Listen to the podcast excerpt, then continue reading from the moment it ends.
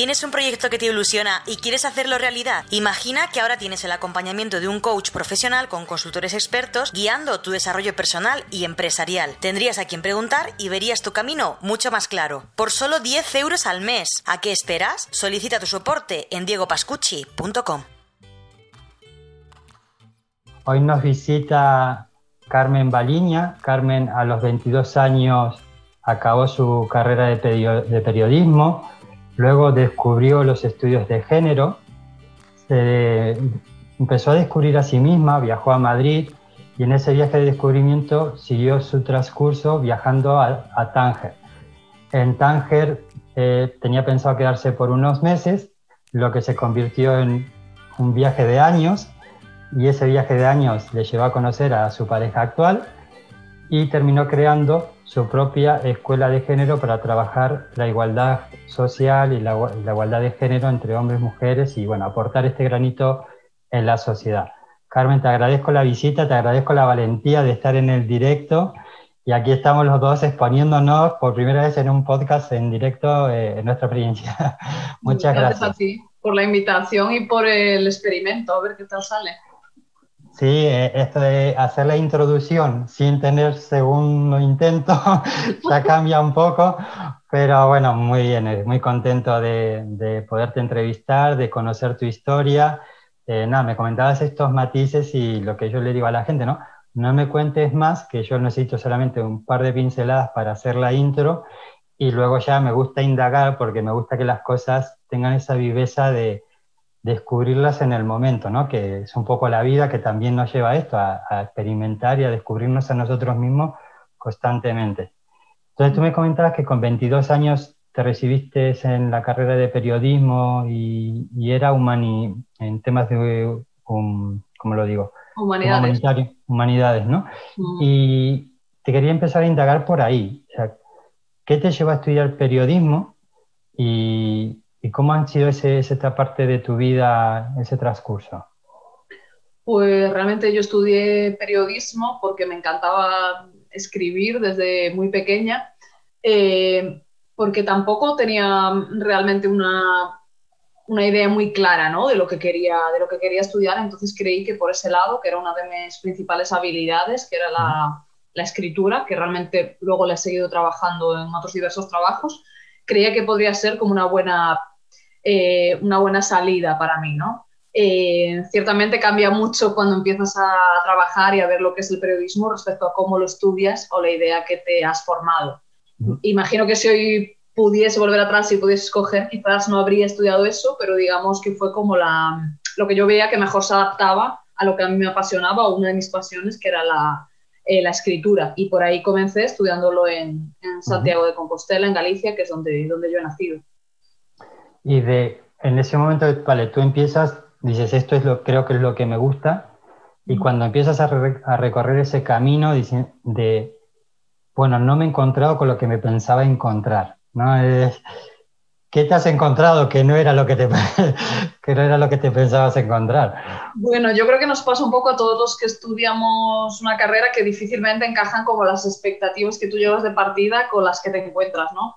Yo me imaginaba algo como muy creativo, porque a mí me gustaba escribir, pero en definitiva escribir sobre lo que yo sentía o sobre experiencias que yo iba viviendo. Sin embargo, al final es cierto que dentro del periodismo, lo que es al menos el periodismo diario, implicaba pues ceñirse mucho a una extensión, a una determinada forma de redactar los titulares, que evidentemente es necesaria porque facilita su lectura, pero que a mí en concreto pues se escapaba quizás un poco de lo que yo imaginaba que podría ser. Luego, cuando yo hice mis primeras prácticas dentro de la carrera, en una redacción de local, que al final estabas todo el rato detrás de la noticia, esa parte era muy chula, pero la parte de quizás, pues, en primer lugar tener un jefe, en segundo lugar tener un horario que prácticamente te ocupaba todo el día, digamos que yo empecé a ver ahí que iba más allá de una cuestión de contenido, que tampoco encajaba mucho con la idea que yo quería quizás tener para mi vida o mi forma de vivir, ¿no? De entender la vida. Entonces, esas fueron los dos puntos que me llevaron a pensar que no era lo mío. Y en ese momento, cuando tú te llegas a esa conclusión, decidiste terminarla y decir, vale, termino una etapa y empiezo otra, ¿Cómo decidiste ahí para luego empezar a reorientarte?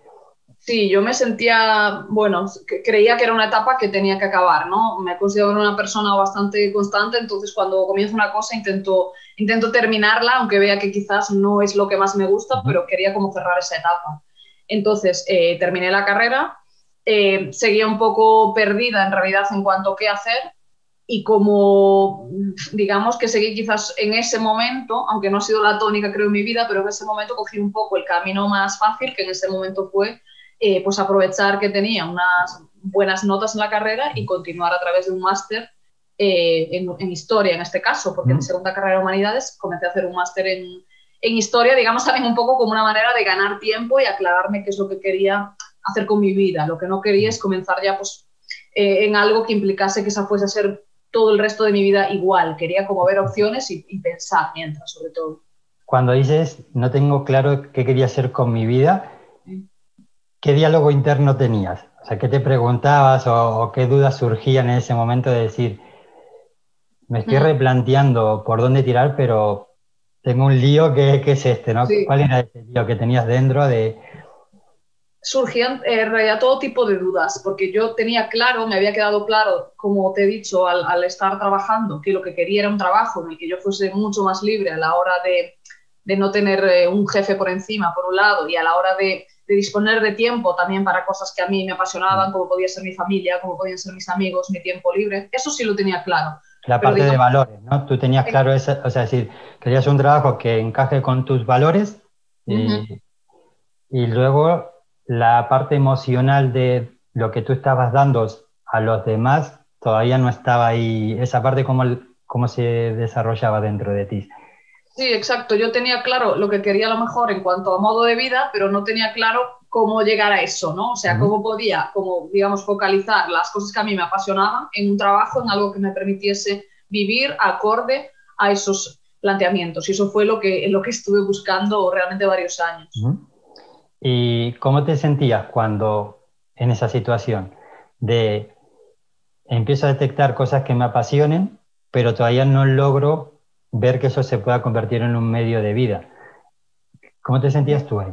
Sí, me sentía muy perdida y muy confusa, sobre todo porque yo siempre había tenido eso, como buenas notas a lo largo de mis estudios, había hecho una carrera en la que había podido entrar sin problemas, digamos que había ido como una trayectoria más o menos que, bueno, que te sentías segura, que tenías como ciertos marcos alrededor en los que te podías sentir más o menos segura. Y al acabar la carrera, de repente, pues fue como por primera vez el decir, wow, ¿qué hago?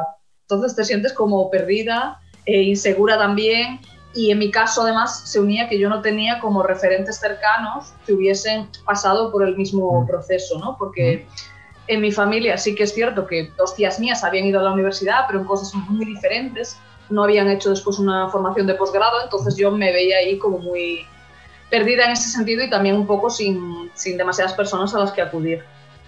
¿Y en qué momento empiezas a detectar la luz al final del túnel? Dices, va a ir por aquí. Sí, hubo un punto de inflexión fundamental porque yo cuando acabé la carrera hice un máster en Madrid y ahí en ese máster conocí a una profesora que por primera vez, este era un máster interdisciplinar, pues por primera vez me habló de lo que eran los estudios de género, de cómo las mujeres estudiaban dentro de la historia. Entonces yo me di cuenta que eso era algo que realmente, por un lado, me apasionaba y por otro lado, si yo desde ese punto empezaba a revisar lo que yo había hecho antes, por ejemplo, investigaciones, trabajos de la universidad, empezaba a ver que yo realmente siempre había reflexionado sobre las mujeres y siempre había trabajado sobre ellas. Pero digamos que no había una categoría que englobase lo que a mí me apasionaba. Ella le puso nombre a eso que a mí me apasionaba y a partir de ahí dije, pues, para adelante. ¿Y qué es lo que te gustaba de este estudio de...? O sea, cuando uno dice, vale, el estudio de género, el estudio de las mujeres, ¿a qué se debe esto? O sea, ¿qué es ahí de trasfondo que te llena emocionalmente, que te atrapa, que te ayuda a dar lo mejor de ti? ¿Cómo conectas con eso? Pues digamos que en ese tema se reúnen como lo que son las cosas que a mí más me pueden gustar, ¿no? Entre las cosas que a mí más me pueden gustar y que más me motivan, todas se unen, digamos, como en eso. Por un lado, la historia, que es algo que a mí siempre me ha apasionado desde pequeña.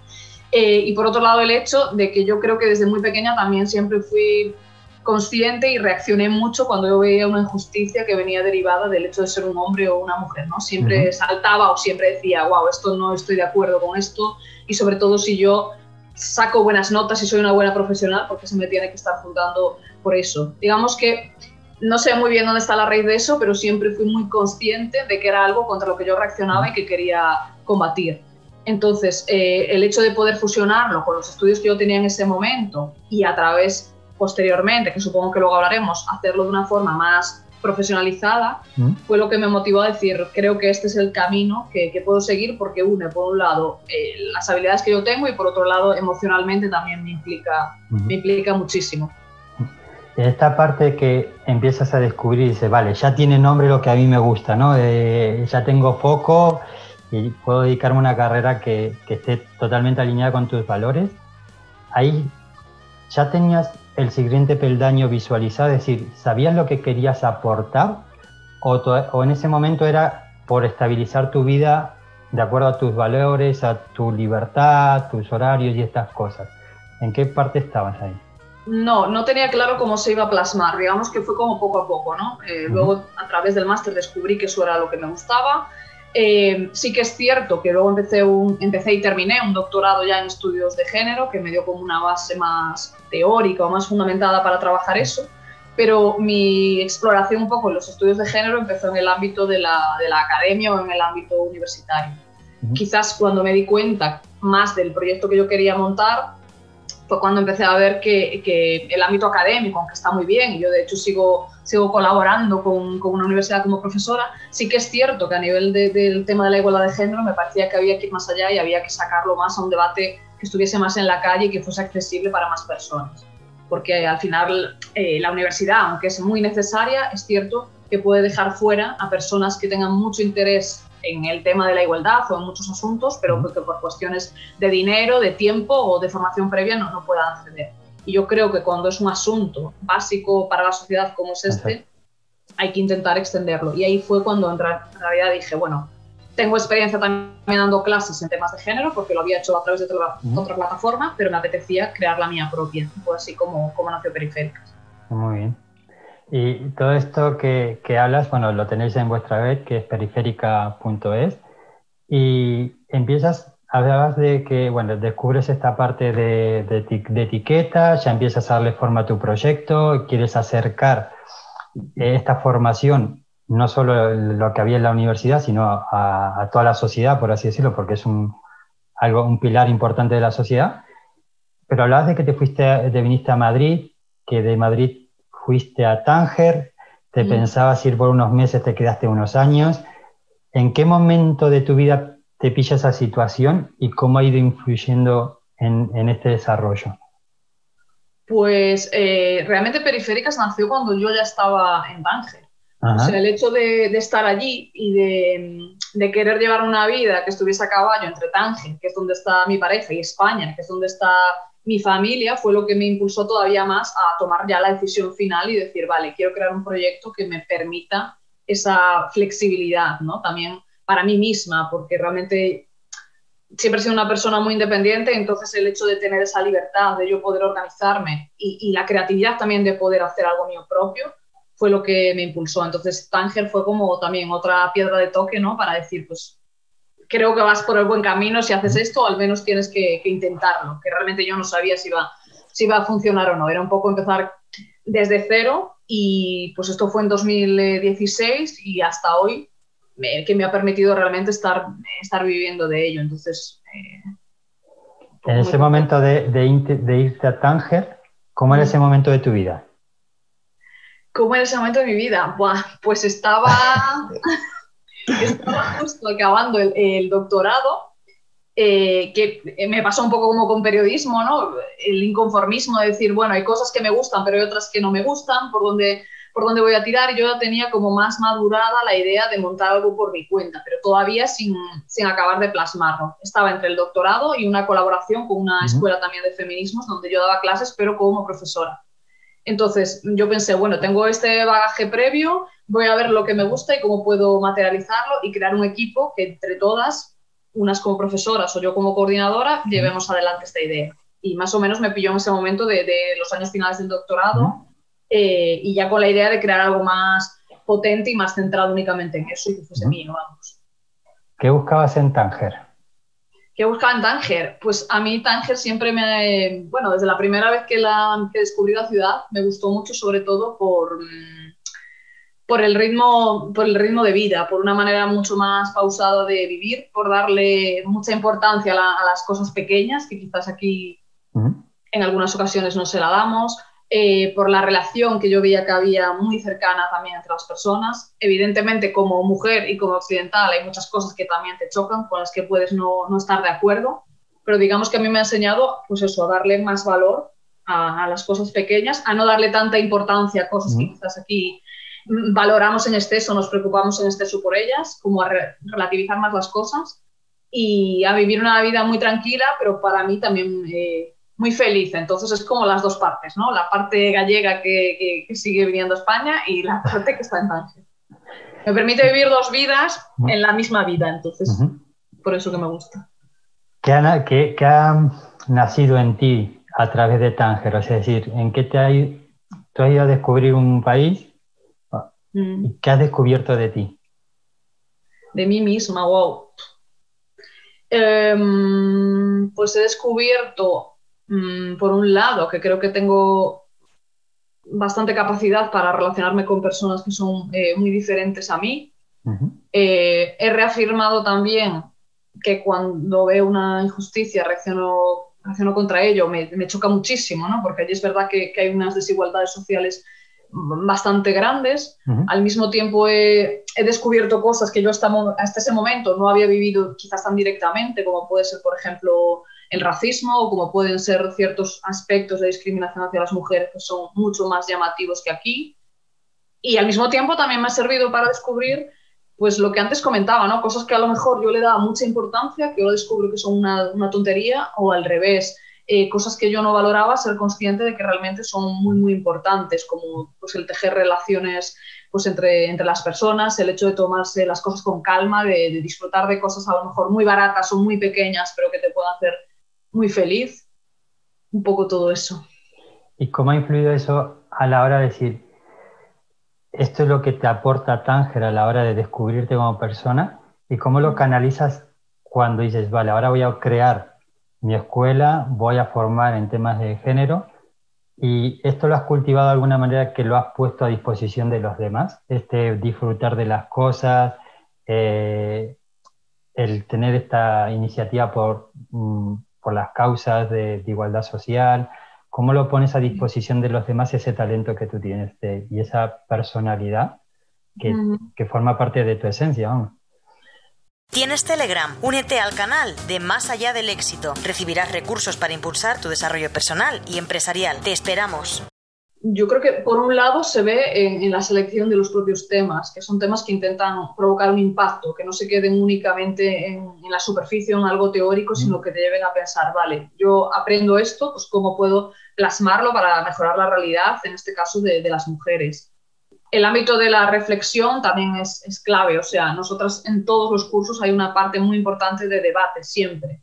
No son unos cursos en los que tú leas algo y de repente, pues, el curso ya termine, ¿no? Siempre intentamos que entre las personas que están participando en ese momento haya un debate, y haya un debate que muchas veces también desmonta mis propias ideas y las ideas de las profesoras, que la inmensa mayoría somos españolas, pero sí tenemos muchas alumnas procedentes de Latinoamérica, y es increíble cómo nos desmontan muchísimos tópicos o muchísimas ideas asumidas que nosotras tenemos y que vemos que cuando estamos en contacto con ellas decimos, wow, pero es que esto que a lo mejor pensábamos que no era discriminatorio, hacia ellas sí lo es, o esta frase que empleamos tampoco deberíamos usarla. Es como un aprendizaje constante. Y el propio proyecto en sí también nace, que creo que es algo que también he aprendido en Tánger, nace también del deseo, digamos, de tener más tiempo como para mí misma y para vivir mi vida, pues, con más capacidad de dedicarle tiempo a ver cosas que para mí son importantes al margen del trabajo. Y espero que eso también sea así para Por ejemplo, para las profesoras, que tienen mucha libertad a la hora de organizarse, para las alumnas, que pueden hacer los cursos a su ritmo. O sea, como dejar que el aprendizaje fluya también. Veo que uno de los pilares importantes de tu vida es la libertad. Sí. Sí. Siempre me libertad de horario, libertad de movimiento, libertad de expresión, un poco todo, ¿no? Sí, sí, siempre me ha molestado mucho que me digan como lo que tengo que hacer, ¿no? O por dónde tengo que ir. Entonces, yo intento también respetar la libertad de las personas que trabajan conmigo, que están conmigo, y a mí tampoco me gusta que coarten la mía. Y creo que eso se ve tanto en mi vida personal como el reflejo también en la vida profesional. Claro, se transmite. Y la parte de poner tu proyecto en marcha, vale, porque uno estudia, se forma, va descubriendo lo que le apasiona, un poco lo que vas contando. Además has tenido esa experiencia de ir recorriendo ese camino y afirmándote en que este otro me gusta más, esta parte, este enfoque, pero llega el momento y dices, lo voy a plasmar, me voy a montar un proyecto, lo voy a poner en marcha. ¿Cómo ha sido la decisión de decir, la teoría es muy bonita, he montado, creo que puedo montar estos cursos, creo que puedo hacer esto, pero fue natural o te has parado un momento diciendo, ¿qué hago? ¿Lo hago, no lo hago? ¿Doy este paso? ¿Cómo ha sido esa situación? Pues yo soy bastante impulsiva en el sentido de que no me da miedo como tomar una decisión. En realidad yo pienso que, bueno, tú tomas una decisión, puede que te equivoques, pero al fin y al cabo yo en ese caso tampoco, digamos, no me estaba jugando como ni una gran inversión. Yo sabía que la vida que tenía en ese momento quería que mejorase. Entonces aposté radicalmente por eso, sabiendo que por supuesto podía fracasar. Pero en definitiva yo había ya hecho algún proyecto mucho más mini, ¿no? Más pequeño, a lo mejor de emprendimiento. Había aprendido ciertas cosas, había fallado en otras. Entonces era como continuar el aprendizaje y no me costó mucho decidirme, ya teniendo claro lo que antes comentaba del tema, del formato, de lo que a mí me gustaba conseguir, digamos que arranqué y tampoco, no tuve muchas dudas en ese sentido. ¿Cuál ha sido tu momento más difícil? En el proyecto de Periféricas. En esta trayectoria, desde que has empezado a estudiar, a lanzar el proyecto, la experiencia de Tánger, ¿cuál ha sido el momento que, si no hubiese existido ese momento, no serías quién eres? Pues seguramente al principio, cuando llevaba quizás medio año, un año en Tánger, hubo un periodo de adaptación bastante complicado, porque al final es un choque muy grande, a pesar de que es una ciudad en la que viven muchos europeos. Sí que es cierto que los ritmos son diferentes y esos ritmos que a mí hoy en día me gustan de estar allí, al principio me costó mucho entrar en ellos. Entonces creo que eso me hizo más fuerte y que si ahora tuviese que irme a otro sitio, pues miraría las cosas desde otra perspectiva o con más calma, ¿no? No me agobiaría tan rápido como me agobié al llegar allí. ¿Cómo pones esa fortaleza al servicio de tus alumnas cuando hacen este estudio de género? ¿Cómo lo cultivas? No te sabría decir exactamente hacia mis alumnas en concreto, porque cada alumna trabaja con su profesora, pero sí que detrás de Periféricas siempre hay como un respeto hacia sus ritmos propios y hacia su adaptación propia. Nosotros y también yo personalmente, y desde esa libertad que antes hablábamos, creo mucho en que cada persona tiene sus propios ritmos y su propia manera de aprender. O sea, me parece como absurdo el poner un tiempo cerrado. Nosotras sí ponemos normalmente un tiempo, el curso se hace 2 meses, pero somos muy flexibles porque entendemos, y sobre todo para las mujeres, que muchas veces es complicado con los hijos, con el trabajo, con, no sé, con una casa, con tus ocupaciones, el completarlo en ese tiempo. Y ahí sí creo que influye también pues esa adaptación que a mí me costó al principio, ¿no? Quizás no había pensado nunca en ello, pero bueno, ahora que lo mencionas... Es que veo que el reflejo de tu personalidad es tu escuela y la esencia estructural, ¿no? de lo que tienes de ritmo, de horario, de flexibilidad, de apoyo, lo que estás diciendo, ¿no? De apoyo al profesorado con unos horarios, apoyo en comprensión de que cada uno tenga su ritmo, vale, que sí que hay metas y objetivos que hay que alcanzar porque es un periodo formativo, pero dentro de eso cada uno tiene su camino, ¿no? Que tiene mucho de coaching eso, y la verdad que es muy bonito de cómo lo haces me gusta que no hay, ¿cómo te puedo decir? Esas dos partes de para mí sí, pero para los otros no, ¿no? O sea, es decir, tú lo dices, vale, lo que para mí es importante, también lo vuelco hacia los demás. Y eso es lo que estoy viendo que es muy bonito, porque hay gente que, oh, yo para mí esto, quiero esto, y luego de repente a la hora de aportar a los demás, dicen no, los demás que sí tengan su horario, los demás que no tengan su libertad, pero yo sí quiero la mía. En tu caso se ve que está alineado y es muy bonito. Yo es que no lo entendería de otra forma, pero no solo por mi parte, o sea, realmente el proyecto... Empecé yo con otras 4 profesoras, de esas 4 realmente hoy en día no queda ninguna, pero a partir de ahí sí ahora hay muchas profesoras que comenzaron prácticamente desde el inicio y realmente el equipo ahora es de más de 10 personas. Entonces ahora ya no soy, digamos, como yo sola la persona que transmito eso, sino que son sobre todo las profesoras las que también se han sentido como identificadas, digamos, con esos valores y también los transmiten a la hora de relacionarse con sus alumnas. Pero... la idea también de crear esto, pues fue esa, ¿no? Realmente crear algo que estuviese alineado con lo que yo pienso y no podría entender mi proyecto de otra forma que no fuese alineado con lo que yo pienso. Y creo que eso también se traduce. A mí me gusta ver cuando alguien pues, te dice, pues se nota que hay puesto mucho cariño detrás del proyecto, gracias por, no sé, pues por haber entendido que no he podido terminar esto y darme más plazo. Para mí eso también es una satisfacción muy grande, realmente.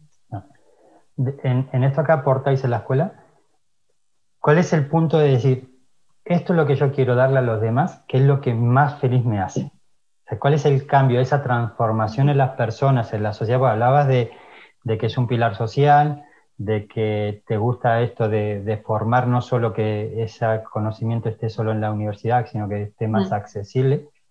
Pero con todo ese conocimiento más accesible, con toda esa formación que dais, con todo ese soporte, ¿cuál es la transformación que consigues en una persona por la cual tú dices, si consigo esto, ¡buah!, es que me siento plenamente feliz?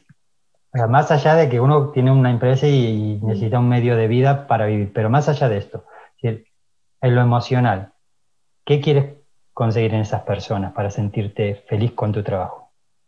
En lo emocional, a mí lo que más feliz me hace es cuando alguien me dice que ha cambiado su punto de vista sobre algo o que ha cambiado una parte de su vida gracias a que se ha formado, a que de repente se ha dado cuenta que hay una conducta en su vida que no tiene por qué seguir admitiendo, a que se ha dado cuenta de algo más simple, no sé, de que leyendo un periódico ve un titular que antes no le chirriaba y ahora dice, oye, esto no está bien, esto hay que cambiarlo, esto no puede continuar así, a que de repente alguien que trabaja profesionalmente con mujeres, sea en el ámbito de la psicología, que tenemos algún curso, en el ámbito de la intervención social, se dé cuenta de que esas mujeres tienen unas especificidades propias y ellas pueden ayudar a entenderlas mejor gracias a que se han formado.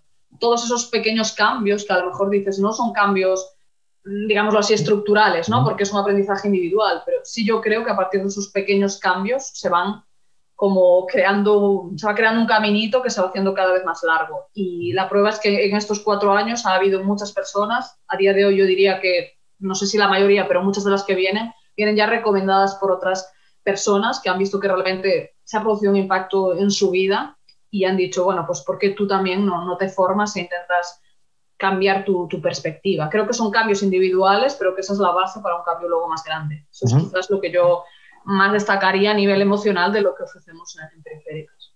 Eso te iba a preguntar, con esos cambios individuales, ¿qué cambio social te hace feliz?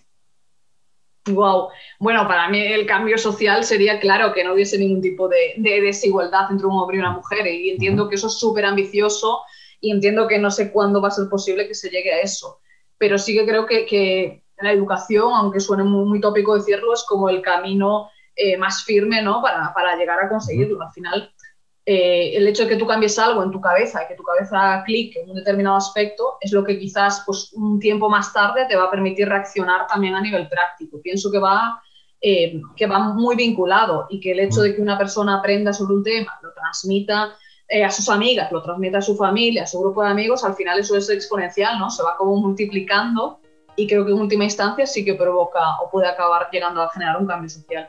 Claro, es que cuando conectas con ese propósito de vida, lo que hace que tus decisiones tengan sentido, de que tus acciones tengan sentido, pues ya luego sacas tu potencial, el que cada uno tiene para contribuir a esa causa. En ese caso tú tienes esta causa de contribuir a la igualdad de género y sacas esos pilares de tanto como los valores personales de la libertad, el aprendizaje, el crear, y lo pones a disposición de los demás con otros valores que tienen que ver con la formación, un poco el tomar conciencia, ¿no?, de lo que está pasando y reparar para ir construyendo una sociedad pues más igualitaria, más equilibrada. Te quería preguntar aquí, ¿qué ejemplo tienes como que puedas decir como caso de éxito, pero no tanto un caso de éxito, decir, quiero vender este ejemplo, ¿no?, sino de que represente lo que explicabas ahora emocionalmente, es decir, cuando pasó esto con esta persona, y explicar lo que puedas explicar de una situación real, esto es lo que a mí me gusta conseguir. Eso de que se explique con un ejemplo. Pues... A ver si se... No recuerdo muy bien como el caso que... Se había perdido un poquito la conexión, no sé si empezamos por cualquier cosa que te haya perdido alguien. Bueno, cuéntanos ese ejemplo que vendíamos. Sí, bueno, el ejemplo es el de una chica que en realidad no era ni siquiera alumna de Periféricas en ese momento, pero había conocido la escuela, pues no recuerdo muy bien por qué. El caso es que nos escribió un correo pues bastante largo, ¿no?, contando cómo se sentía en ese momento, contando que había perdido su trabajo, que no sabía muy bien hacia dónde dirigirse, y que bueno, que Periféricas le había parecido como un proyecto muy interesante en el que quizás ella pues podría colaborar. En ese momento nosotros no teníamos ninguna, digamos, vacante, ¿no?, para trabajar como profesora, pero sin embargo el correo a mí me pareció muy emotivo, digamos que me tocó mucho, ¿no?, en ese momento, y creí que merecía pues una respuesta acorde al tiempo que esa chica había destinado a escribirnos. Entonces, como que le respondí pues intentando empatizar con su caso, ¿no?, y también pues ofreciéndole como algunas ideas que en ese momento para nosotros no eran posibles, pero quizás otras vías que ya podría explorar. En ese momento no me contestó, pero pasaron unos meses y me envió otro correo de vuelta diciéndome que había montado su proyecto y que el hecho de que nosotros lo hubiésemos contestado para ella en ese momento había sido increíble y realmente la había impulsado a crear algo relacionado además con el tema de género.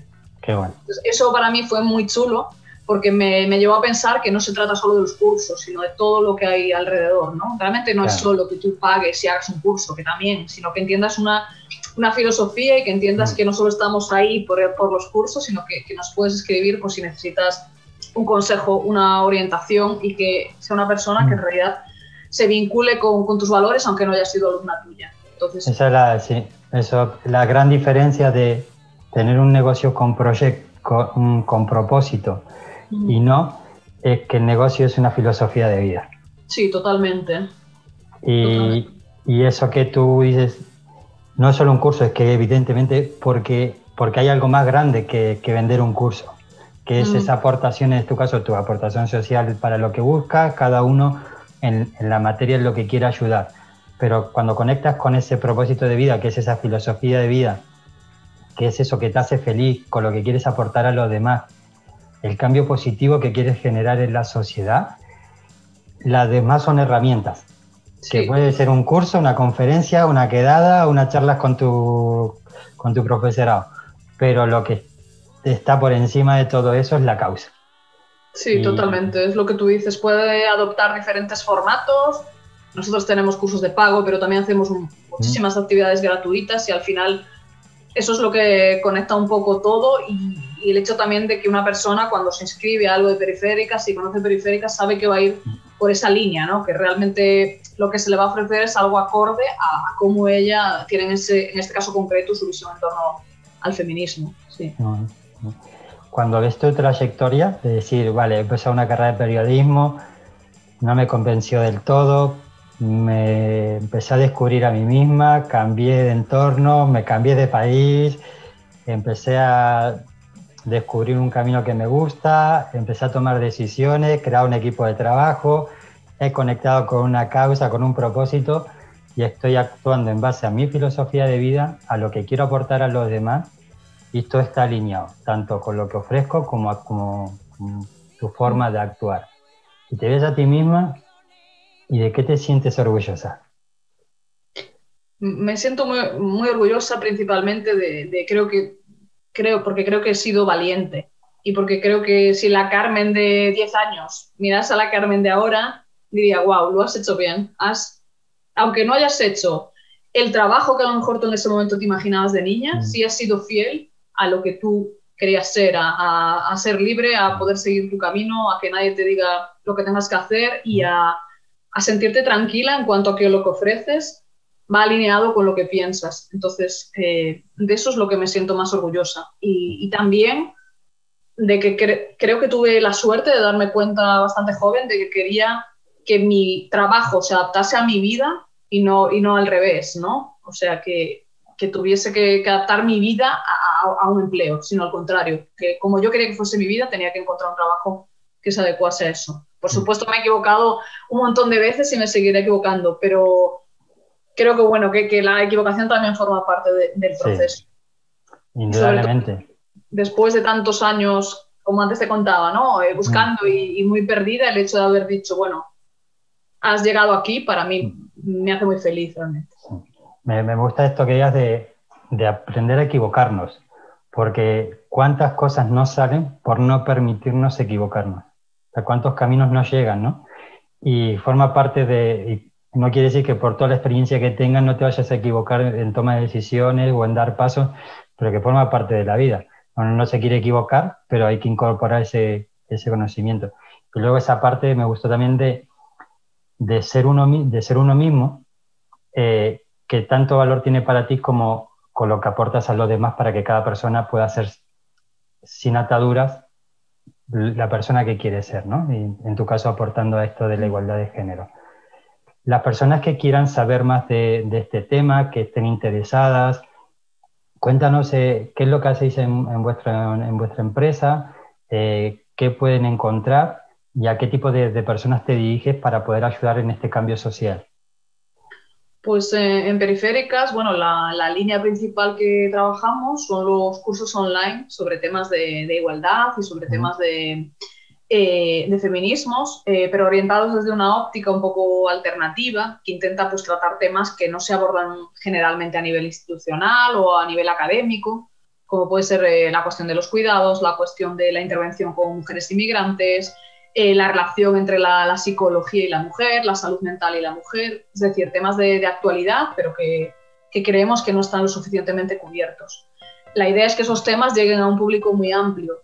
Todas nuestras profesoras son investigadoras o son activistas, pero las alumnas no tienen que tener ningún tipo de bagaje previo. No nos cerramos por una cuestión, digamos, académica, e intentamos también que sean cursos accesibles a nivel económico, digamos, ampliando, ¿no?, ese conocimiento pues, a toda la sociedad. Aparte de eso, también estamos siempre abiertas a colaboraciones con emprendedoras, que es algo que nos encanta, porque yo también soy emprendedora y entonces cada X tiempo hacemos campañas de visibilización de sus propios proyectos. Estamos abiertas también a personas que estén investigando sobre sus temas para impartir charlas, para presentar libros cuando sea posible, que ahora es más complicado. Digamos que queremos que sea como un espacio en el que cualquier persona, sea hombre o mujer, que tenga interés por el tema del feminismo y del género, se pueda sentir acogida y pueda tener su espacio. Esa es la finalidad fundamental. ¿Cómo es vuestra web? ¿Dónde os encuentran? Nos encuentran en periféricas.es y en las redes sociales, Instagram y Facebook, como Escuela Periféricas. Ok. Pongo los enlaces en la nota del programa. Carmen Baliña, te agradezco mucho tu tiempo. Gracias por tocar un tema social tan a la orden del día, por aportar este granito de arena y por contarlo también desde tu perspectiva y tu historia de superación personal, que es un reflejo de lo que le estás dando a los demás. Gracias a ti, porque me has descubierto cosas de mí misma. Eso yo lo intento, hago entrevistas, pero entre medias pongo algunas preguntas de coach camufladas. Es una manera de escarbar también, porque creo que es el reflejo de que cuando nos conocemos más a nosotros mismos, mejor orientamos nuestra toma de decisiones y recuperamos esa fortaleza interior, ¿no? Que muchas veces entramos en el automatismo del día a día y no miramos atrás y decimos, wow, cuánto he logrado, y cuánto tenemos que aprender también a reconocer nuestro crecimiento y lo que hemos conseguido, que parece que hasta a veces es pecado, ¿no? Es decir, ay, qué bueno, o mira todo lo que he hecho. Y es simplemente un reconocimiento sano para tener esa fortaleza de seguir avanzando, de seguir aportando y de seguir ese faro que hace que nuestra vida tenga sentido y cada uno con su causa. Nosotros tú la tuya, y nada, enhorabuena y animarte a seguir esta iniciativa y agradecerte el tiempo y la entrevista. Gracias a ti por la invitación. Muchas gracias. Si te ha gustado este programa, no olvides visitarnos en diegopascucci.com. Dispondrás de un montón de recursos para seguir creciendo, completamente gratuitos. Recuerda, diegopascucci.com.